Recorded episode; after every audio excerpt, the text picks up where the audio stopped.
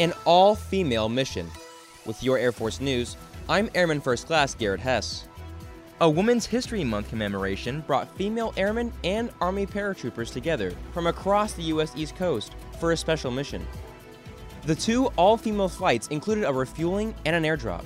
It has special significance for Captain Alicia Strobel from the 16th Airlift Squadron.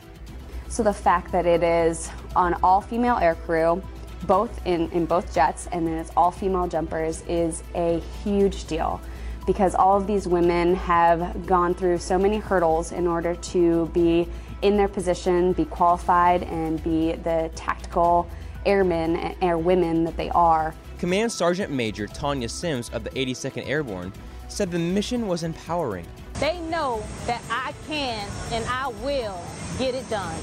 That's today's Air Force News.